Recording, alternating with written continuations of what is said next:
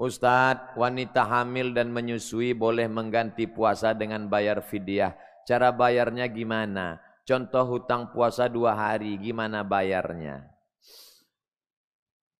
Faman kana minkum maridan, siapa yang sakit, au ala safarin atau musafir, fa'iddatum min ayyamin ukhar, ganti di hari yang lain.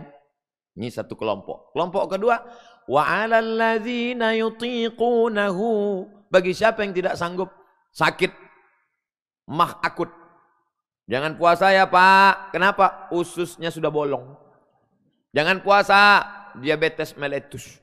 Kalau enggak kena makanan gemetar. Setelah masuk. Alhamdulillah. Tapi jangan dibuat-buat. Nanti jam 9. Mah gemetar.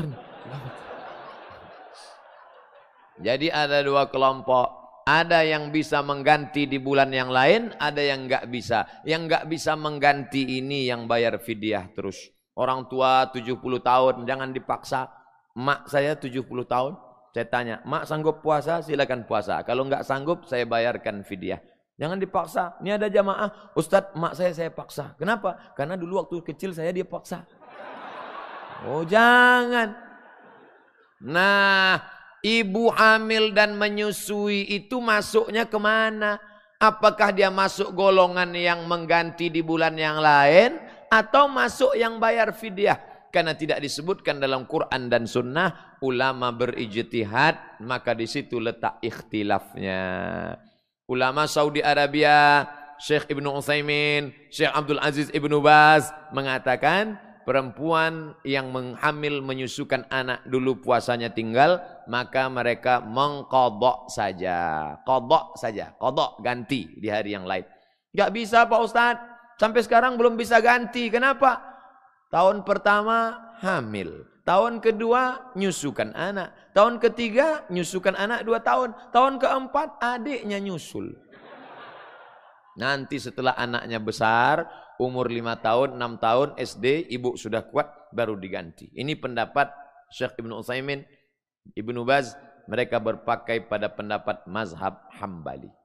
Sedangkan mazhab syafi'i, nah ini ada perbedaan. Kalau ibu itu tidak puasa karena dirinya, maka dia kodok saja. Tapi kalau dia tidak puasa karena anaknya, nah ini, ibunya sehat. Tapi anaknya ini janinnya lemah bu. Kalau nggak makan nanti anaknya kurang asupan gizi nanti bisa sakit.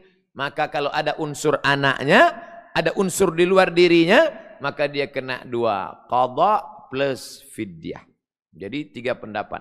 Qadha saja, qadha plus fidyah kalau ada unsur anak. Pendapat ketiga ada beberapa sahabat yang mengatakan fidyah saja.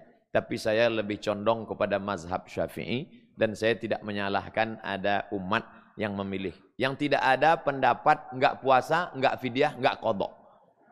Ah itu mbuh mazhab opo itu.